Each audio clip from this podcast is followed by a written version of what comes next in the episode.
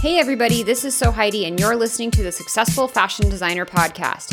We all know that the fashion industry is brutally competitive and it takes loads of hard work to get ahead. The problem is that everyone's secretive and tight lipped about their ways. After working as a designer and educator for over a decade, I wanted to help break down those barriers and bring you valuable knowledge from industry experts, and this show is exactly where you'll find that. Whether you're trying to break into the fashion world, make yourself more marketable, launch your own label, or become a successful freelancer, we'll help you get ahead in the cutthroat fashion industry. This is episode 7 of the Successful Fashion Designer podcast, and today I'm chatting with Gia, a fashion freelancer who's worked with huge names like North Face and Columbia Sportswear, as well as small startup brands. Her eye for technical design and product development, plus her friendly personality and hardworking attitude, is why most of her freelance gigs have fallen right into her lap. In this interview, Gia and I chat about why your network is the best resource for new work, why it's okay to charge premium prices, and creative ways to break into the industry without going to fashion school and starting with no experience. At some point, it's like I think instead of being in debt for the rest of your life with these gigantic student loans, um, there's an alternative. If you're interested in the industry and you don't have the means and you don't want to take out student loans and you know you, you just want to get started now and learn there's a a ton, I think, of small domestic factories that are getting more and more business each day. And this would be a great place to learn and be paid for being taught. Before we jump into the interview, I want to remind you you can help the show out and make it easier for others to discover by leaving a rating on iTunes. If you enjoy this episode, I'd really appreciate it if you'd take 60 seconds to do that. Visit sfdnetwork.com slash review to leave your rating. Thanks for your support and help. To access the show notes for today's episode, visit sfdnetwork.com slash seven. Now on to the interview with Gia. Why don't you start out with just introducing yourself and giving us a quick background on how you got into fashion and started working in the industry? Sure. My name is Gia Whitney Stanfill. Um, I live in Portland, Oregon. And I think I've kind of been working in the apparel industry most of my life. I started out in high school um, working retail. I worked in a shoe store, and then out of high school, I started working in um, a junior's clothing store. And I just, you know, I got into college and I wasn't really sure what I was going to do, but I knew I had a little creativity and a little business sense. And so someone said, "Well, why don't you go into like fashion or like fashion design or fashion apparel?" And I said, "Well, I'm not. I'm not really a designer. I'm, you know, I'm more of a business person." They're like, "Well, I think they have a degree for that." So um, here I am with the fashion merchandising degree, and I got out of college and again wasn't sure what I wanted to do and applied for a job for a merchandising assistant, which actually turned out to be a product development assistant. So I went from the retail side of things, um, sort of wanting to maybe go into buying or um, retail management, and I ended up completely just by happenstance on the manufacturing side and I've been in product development and technical design ever since. And that was a really long time ago. I don't want to tell you how old I am. That's okay. That's okay. Um, I promise not to ask any questions about your young age. okay. um, so, a lot of people, when they think about the fashion world, they, they think fashion design, right? And you do um, I mean, I think you do a little bit of design, but you do this other space with technical design and product development. So I, a lot of people I've heard like they're like I didn't even know what a technical designer was, or I didn't even know that that type of job existed. So tell us a little bit about what does a technical designer do, what does a product developer do, and like why is that role important for brands?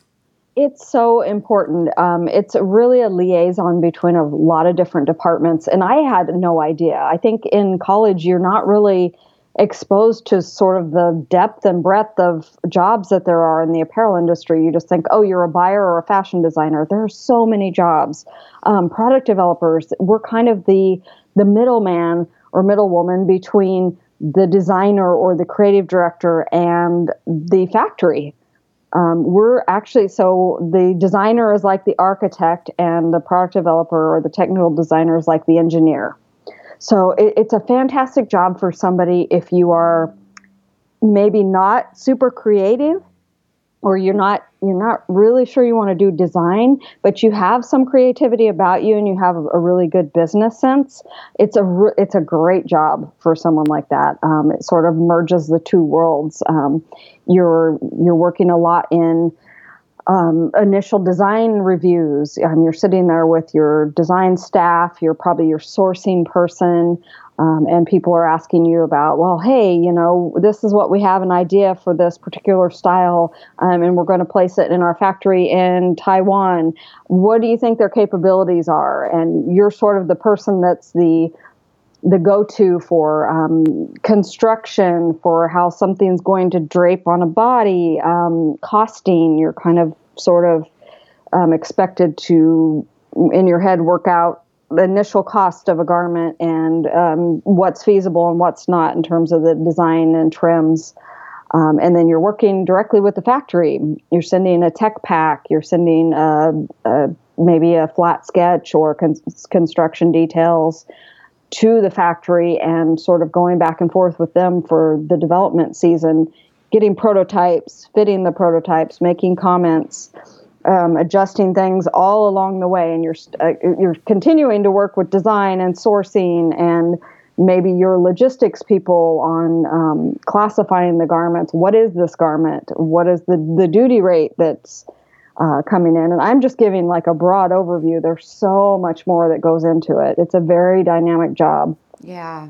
It's interesting because I mean, we all think I, shouldn't say we all, but a lot of people think, oh, you have this beautiful idea, and then it just like magically gets made. but there's the, the biggest part of the puzzle, I actually think, is this middle portion, which is what you do as a technical designer and a product developer. Is like, okay, you come up with the idea, that's almost like, okay, that's done. And then the real journey, the real long haul is this portion in between where you're working with the factory, you're making sure the product gets made correctly um, at the right price, that it fits well, um, that the construction is done well, and all these details that go into making it the best product ever so that then it does sell. Oh it's it is so involved. You're right. I think people just think oh yeah i just came up with this awesome design and it just happened. It is sometimes it can take 18 months. I know with outerwear i started in outerwear um, ski wear snowboard apparel that sort of thing. And the fabric development i mean we'd back it out 18 months because you really needed to from start to finish because there's just so much that's involved in that. And then that's its own thing. I forgot about, you know, you're working with a fabric manager or you're sourcing the fabric yourself if you're working at a small company. Yeah. So it's, you just, you need a lot of time. Um, I, I'm just, I'm baffled by the whole fast fashion thing. I guess because I'm from the outerwear world and I'm like, there's nothing fast about it. No. It's interesting whenever I talk to, to startup designers and people that want to launch their own brand, I'm like, okay, well, you need, especially if you're starting totally from scratch, like we're talking a couple years, and people, I, I mean, depending on what you want to do, you can work with available fabrics and, and um, trims and stuff, and we won't go down that route. But um, it does take so much longer, I think, anybody thinks. Um, so you just mentioned something depending on the size of the company you're working with, and I'd love to talk about that a little bit because you've worked with some really major brands like Nike and Adidas and the North Face. Um, and if I'm not mistaken, you also uh, work with some smaller clients, some smaller brands, and maybe even some startups. Is that correct? I've worked with everyone from like one person that has an idea to a like group of investors that are a startup to yeah to the North Face to Columbia Sportswear. It's very different um, worlds, extremely different worlds, um, but yet all the same ending point.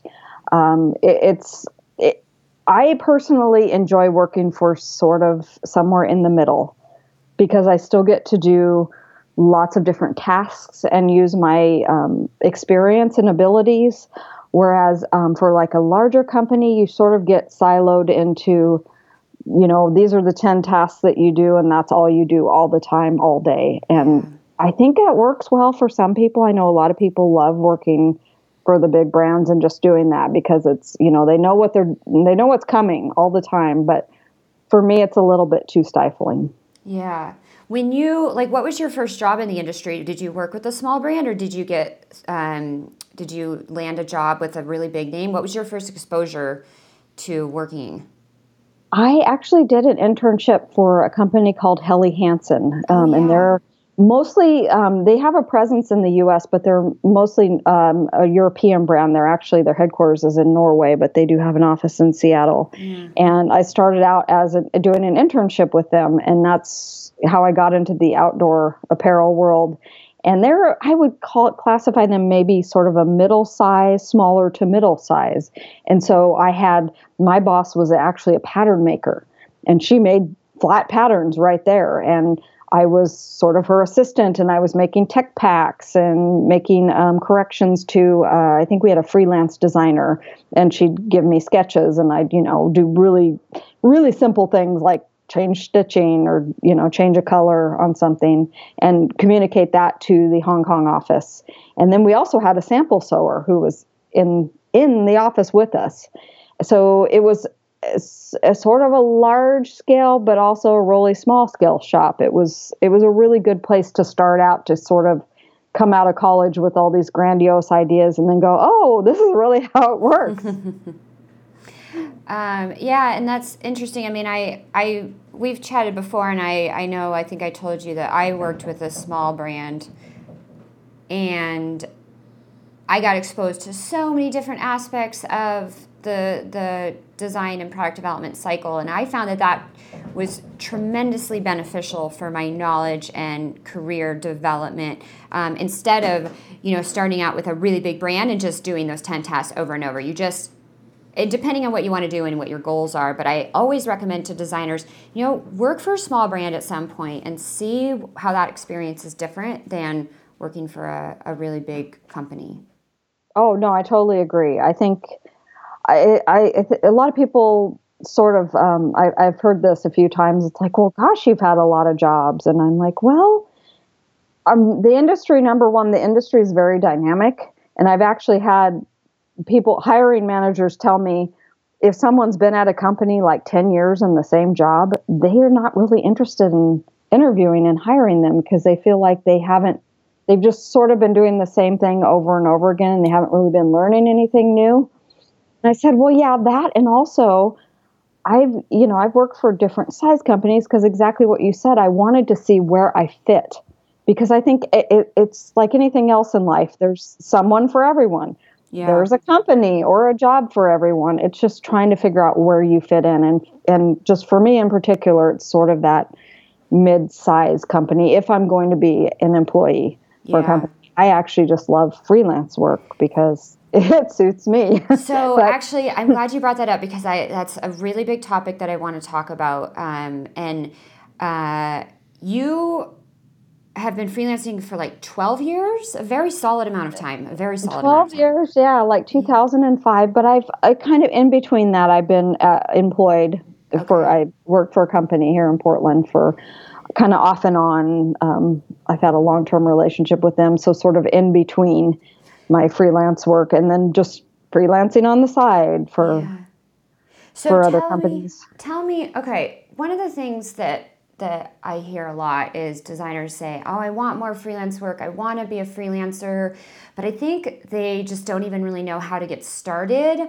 Um, or how to get more clients. You know, maybe that some someone fell in their lap and they're doing a little bit of freelance work, but like not enough to quit their full time job.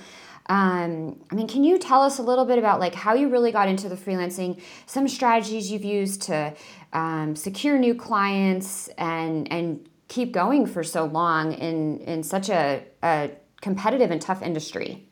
It is very tough, and I, you know, I by no means consider myself to be an expert at it, and I'm actually fairly introverted, so it's been very difficult for me, but um, I, I mostly just word of mouth. I've been really fortunate that um, I happened to, I think in 2005, I think my husband had gotten a job in like a smaller town and we moved and there's, there was no apparel companies. There was nowhere to be a, a technical designer. And my, one of my old um, supervisors had been doing some freelance work herself and just got too inundated at her job and said, Hey, I, I, I don't have time for this. I know you just, you know, moved and you're looking for a job. How would you like to do this on the side? And I'm like, oh, that'd be fantastic. Great. So that was my first client.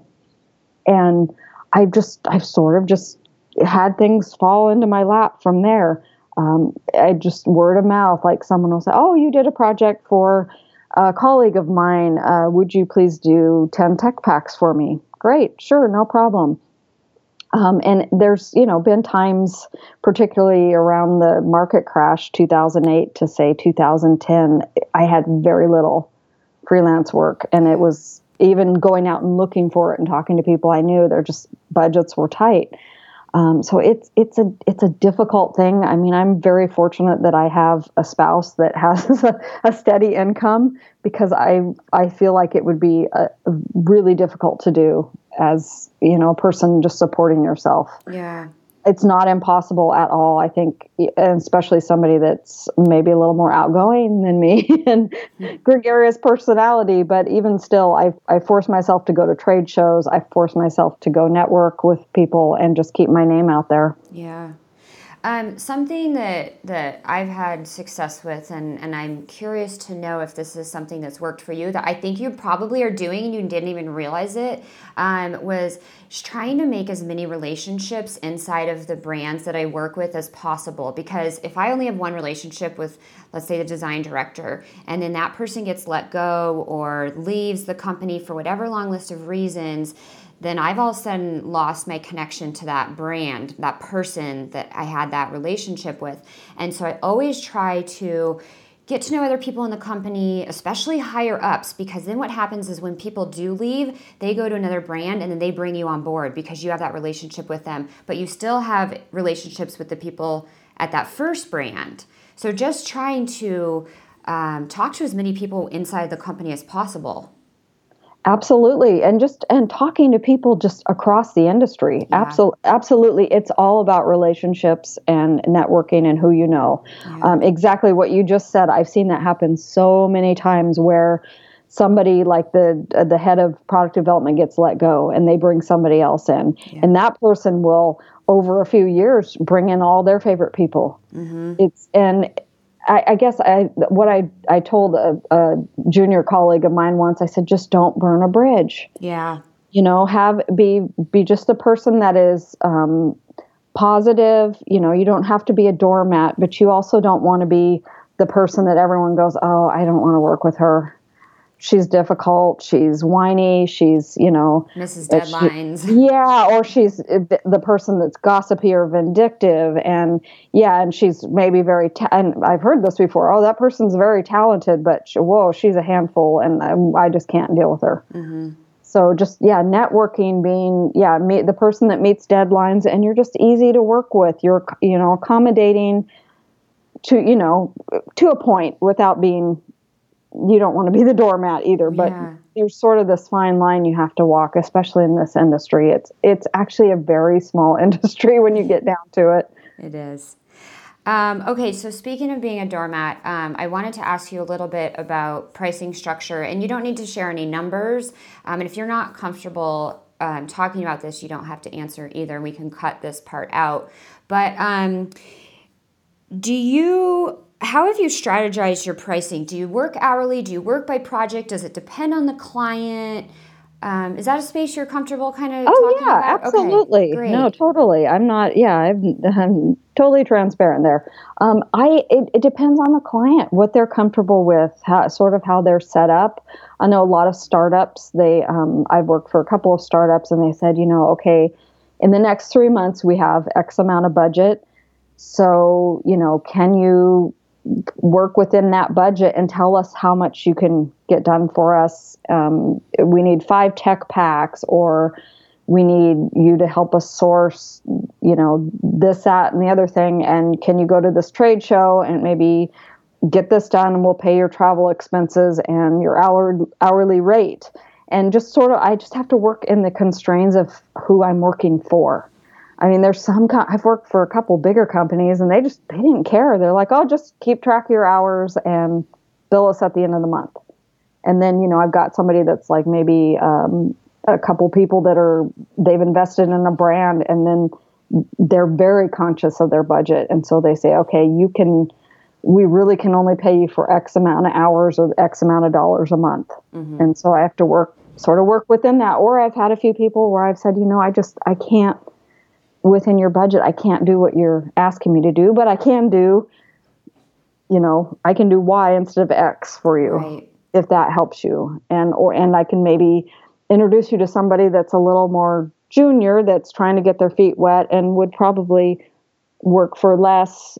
They're not as experienced as i am but that's okay in some regards. So yeah. it just depends. Depends on the client depends on what they're looking for and so then um, I'm going to uh, put you on the pricing spot again, just because you said something that that made me think of. Um, so someone junior versus someone senior like yourself, and and each of those people having different price points. Um, have you found it tough over the years as you're working with the same clients to, you know, all of a sudden you're like, you know what, my price has got to raise, it's got to increase. How do you handle those situations? You know, honestly, I've never come across that. I've usually worked with enough people that have known me from a job or somewhere else that they don't really like per project if i say i worked with them five years ago and the price was x mm-hmm. and now it's y they, they they don't really they've it's never been an issue i'm i guess i'm lucky in that regard it's kind of i've had such long-term relationships with so many people that I've worked with that it just doesn't come up. They understand. It's like, okay, now I'm I'm closing in on 20 years. I've been been in the business. But yet I still like I don't know everything. So if I were to maybe be given a project that it's not really my experience, I might say, okay, well, I not that I won't work for less, but I want to gain some experience in this particular aspect I'll help you out if you help me out, sort of thing. Yeah. So it sounds like I mean like like we touched on a little bit earlier, you really focus on being easy to work with, doing a great job, hitting your deadlines. Um, and so at the end of the day, a lot of your clients are like, you know what, the price is what the price is. We know what we're going to get. Gia's amazing. She's just great to work with, and they're happy to pay it. I think that's it. And I think it just, I think it's a trust factor. I think this is it's such a dynamic industry. There's so many people out there. Um, if you go online and you say i need a fashion designer there's all these sites where you can find somebody that will work for next to nothing but they're halfway across the world. They don't the person doesn't know them. I think it's it's that's been that way for me for a lot of things. It's like if i want a person to do my accounting a cpa if I've I've had the same CPA for 15 years because I know her, I trust her. I know she's looking out for me and and I probably maybe pay her more than I could find someone else, but mm-hmm. I, there's a level of expertise, trust, a relationship that it's worth in dollars. It's worth something to me. And I think maybe that's the way my clients feel. I can't speak for them, but I, I think that might be it.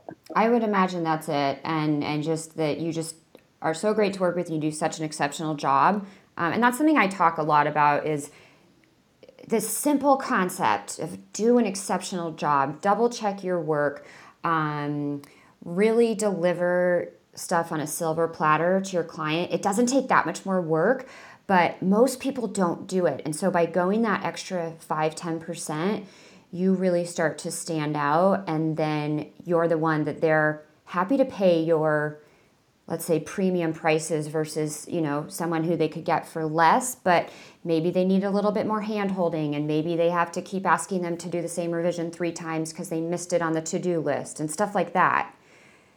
Absolutely. I think there's a lot of people that aren't very detail oriented and that's what you just said. It's like take take a little bit of time go over what you just did to take a look at it with fresh eyes. I know I finished a project a couple weeks ago and I told my client, you know, it's done, but I really want to send it to you in the morning mm-hmm. because I want to look at it again when I've had a good night's sleep and some coffee and make sure it's what you what you need. And it's, you know, it, I still met the deadline. I just wanted to to take another look at it. And then there's that fine line of letting it go too, because. I'm sort of the person that's like, oh, I really want to, I, I want to look at this a hundred more times, but you just, at some point you have to let it go. And and that's the fine line as well. It's like doing a great job going above and beyond and then also being able to let go. But i think your client appreciates i mean i i work with some freelancers in various um, aspects of, of my businesses. And i know i appreciate when someone tells me you know what, it's ready tonight at seven o'clock, but I I want to wake up tomorrow and, and have a coffee and look at it. Like I've literally gotten that same email and I am happy to let them have that time and I'm thrilled that they're doing that for me because I know that they care to make sure it's done right. Exactly. And that's that's the person I want to work with. So I have to be that person. Yeah, that's super well. valuable. Um, okay, so for people kind of just starting out in the industry, because um, I know this is something we touched on in a previous conversation you and I had, and you had some really awesome insights. Um, so I'd love for you to share. Um, you you did go to fashion school, um, sort of. what do you mean by sort of? Well, I went to a community college um, just outside of Portland here, and I got a fashion merchandising, a two year degree. Um, and then I decided that I wanted a four year degree, so I went to our state college and got my four year degree. But I didn't really go to like a like a fashion school, but it it was it was worth definitely worth the experience. Okay. Although I have to say I've learned a lot more on the job than I did in in college for yeah. sure. And you told me about a woman you worked with. Um, I forget at, at what company, and, and, it's fine if you don't even want to say, but um, she, you said she was one of the best designers you had ever worked with. And how did she get started? Oh, yeah, she was fantastic. She was a sample sewer for Nike, like way, way, way back. And she started out doing that, and then I believe she be, like did an apprenticeship with a, a, one of the pattern makers at Nike, who is, I believe, is still there. She's like their senior pattern person. Um, and then she went from there and got into design, development and design. I think she was a developer first and then became a designer. And she just, she knew the business from start to finish. She knew the manufacturing. Just you, if you had a question about costing, if something would work, if you could operations of sewing a garment. She just she knew everything. She and she was just I think out of maybe high school and started that. She really never even had a formal design education. She was she was great.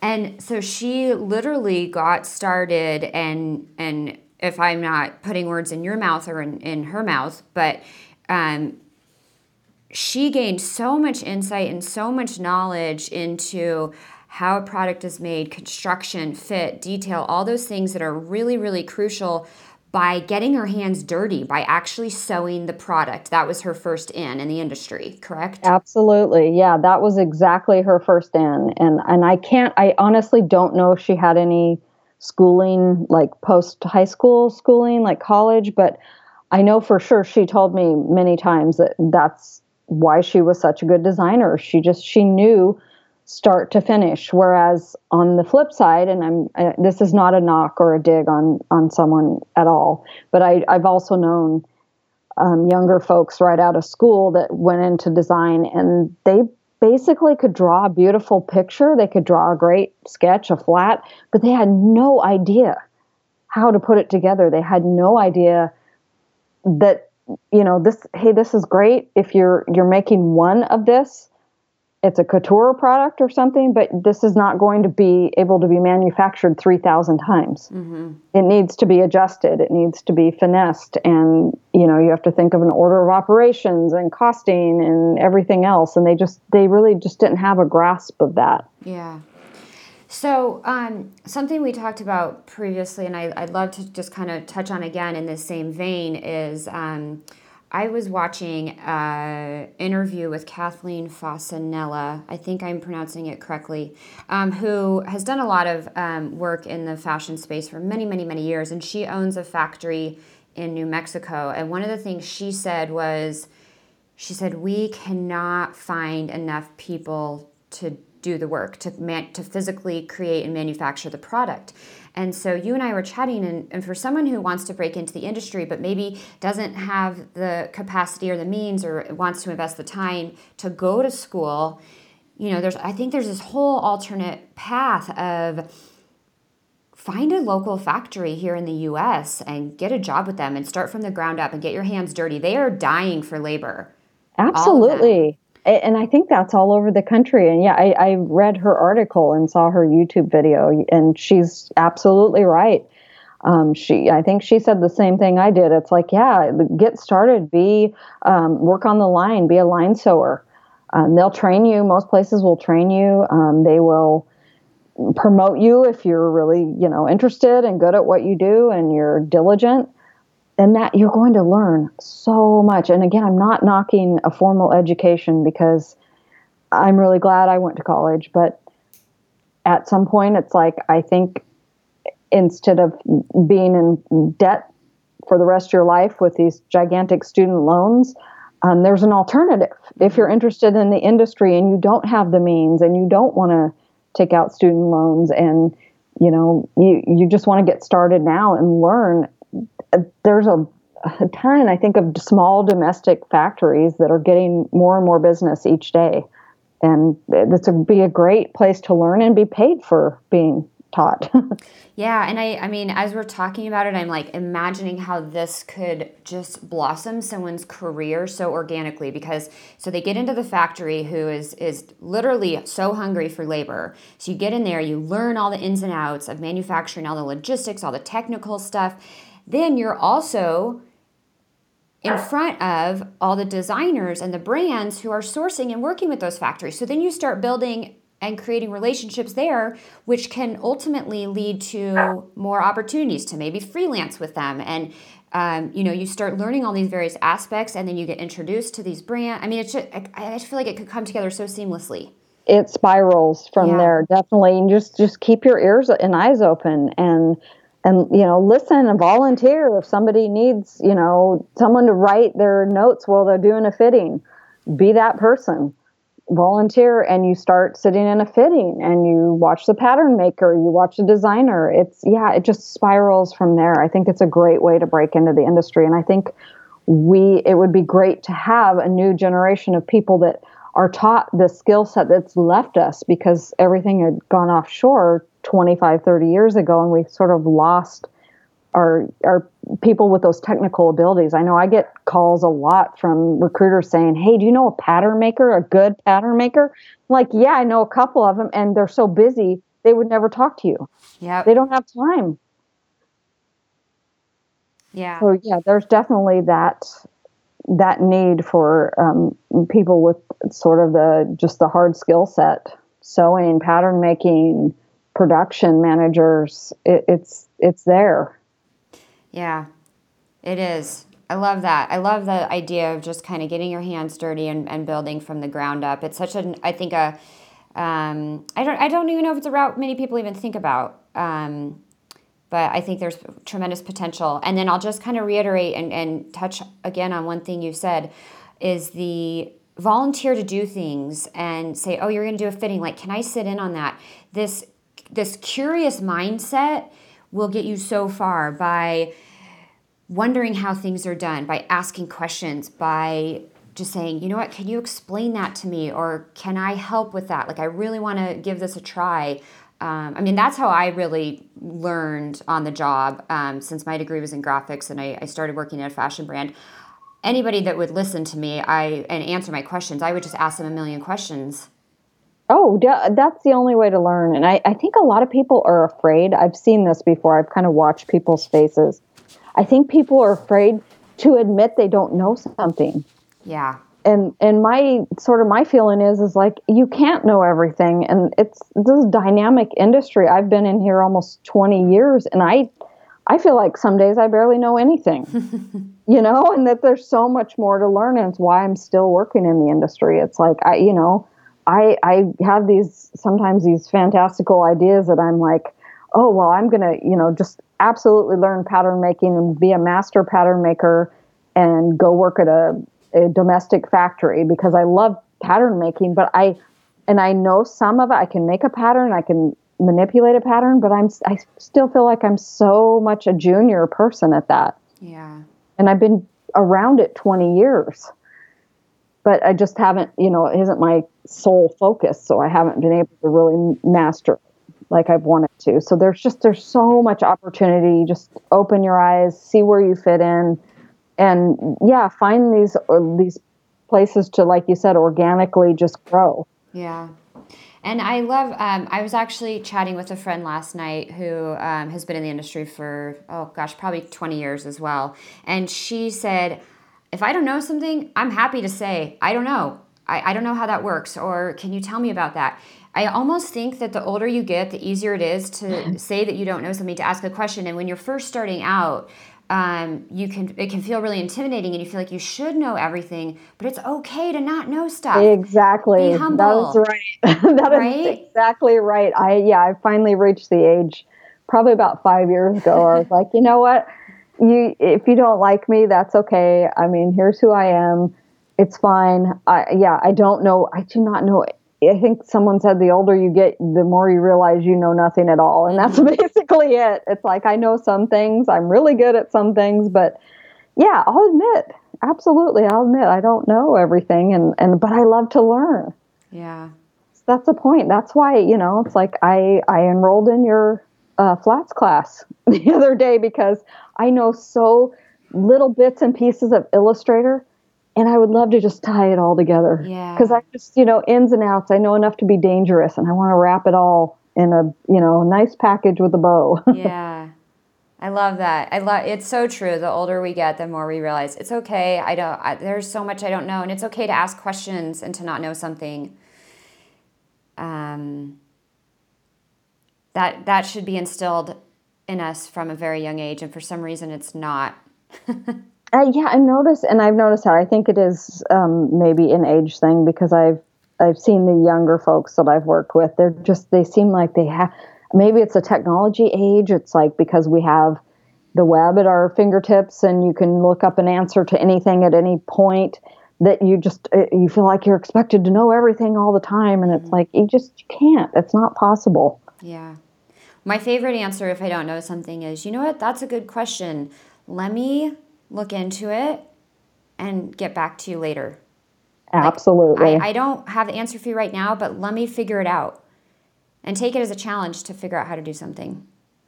And it's an adventure. It's yeah. like a detective. I, I, yeah, I was at a fitting the other day, and um, my client was asking me, "Well, we have a, a men's shirt that fits like this, but then um, you know one of our employees found this other brand's shirt, and you know they they just love the fit more and uh, what's the difference? And i'm like well i don't know but i certainly can look at those two garments if you'll let me have them for a few days and kind of figure it out. Yeah. and it's a little mystery for me and i love doing stuff like that. I love trying to figure out okay you've got two men's t-shirts from two different brands. Are both the same size. Why are they different? Mm-hmm. they're same type of you know jersey same weight. Why are they different? Mm-hmm and then that's another thing I could probably talk for months about is like the sizing in the industry, how different it is across different brands, yeah. and it's crazy. Yeah. Awesome, Gia. Okay, I have one last question for you that I ask everybody at the end of the interview. Um, what is one question that you wish people would ask you about working in fashion, but that no one ever does? Oh my gosh, that's a great question. Um, I I think most people that aren't really I, I don't know that, that just see fashion from the completely the outside. They've had no experiences anywhere in the industry, retail or anywhere else. I think they think, like we said earlier in the conversation, that it just things just happen. and gosh, your job is so glamorous and you get to travel and you get to you know draw pretty pictures. And i'm like well there is you know ask me about the the actual technical aspects of this job. I'm you know i think they think it's like um, you know you're just this oh i love fashion and uh, you know you're you know a bubblehead or something. It's like no there is there is so much skill. If you'd ask me about what i actually truly do there's a lot of skill and that and I've met so many talented people. I've worked with some fantastic people that are so creative and so such sharp business minds. And I think the the industry gets a bad rap for that. And I just wish somebody would say, "Well, no, well really tell me what what is it you do? What is the the difficulties and the the challenges in the industry?" And it's like, you know, I mean, yeah, I'm not trying to say we do brain surgery or something like that, but there is a skill And there's a technical aptitude I think you have to have, and not everybody has it. Yeah, and and being a technical designer, I mean, I I very much parallel that to an engineer. You're an engineer of clothes, and you have to figure out. I mean, you do a lot of other things, but one of them is figuring out how to make two dimensional items, you know, fabric, fit on a three dimensional body. Yeah, it's not easy. No, it's not. And not with all the you know seam lines and different silhouettes and you know how much ease do you need? How you know yeah. Uh, you're trying to fit a size medium. Well who is that? And what does she look like? And wow there's like so many different people just in this country that consider themselves to be a size medium and they probably are. But their body type and shape and the you know width of their shoulders everything it's it's very difficult. Yeah and no one ever asks about the technical side of the business.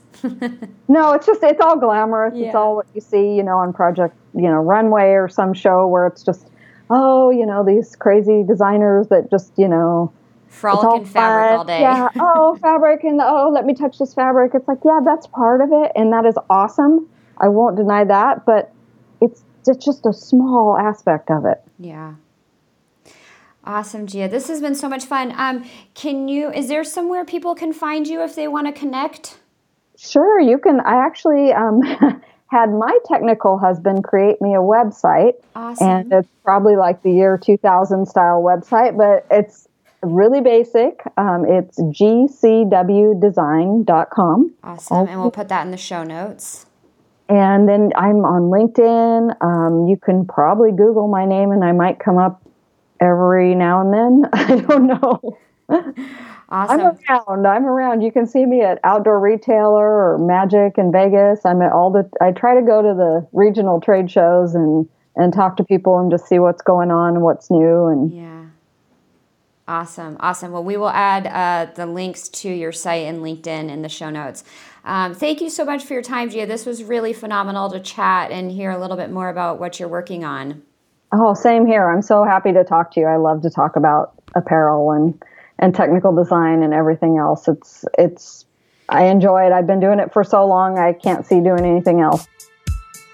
Thanks for listening to episode 7 of the Successful Fashion Designer podcast. If you'd like to learn more about any of the resources mentioned in this episode, visit the show notes at sfdnetwork.com/7. And since you made it this far, you must have liked the episode. If you can take 60 seconds to leave a review on iTunes, it helps the show out a lot and makes the podcast easier for people to discover. It's super easy to do, and I'd really appreciate it.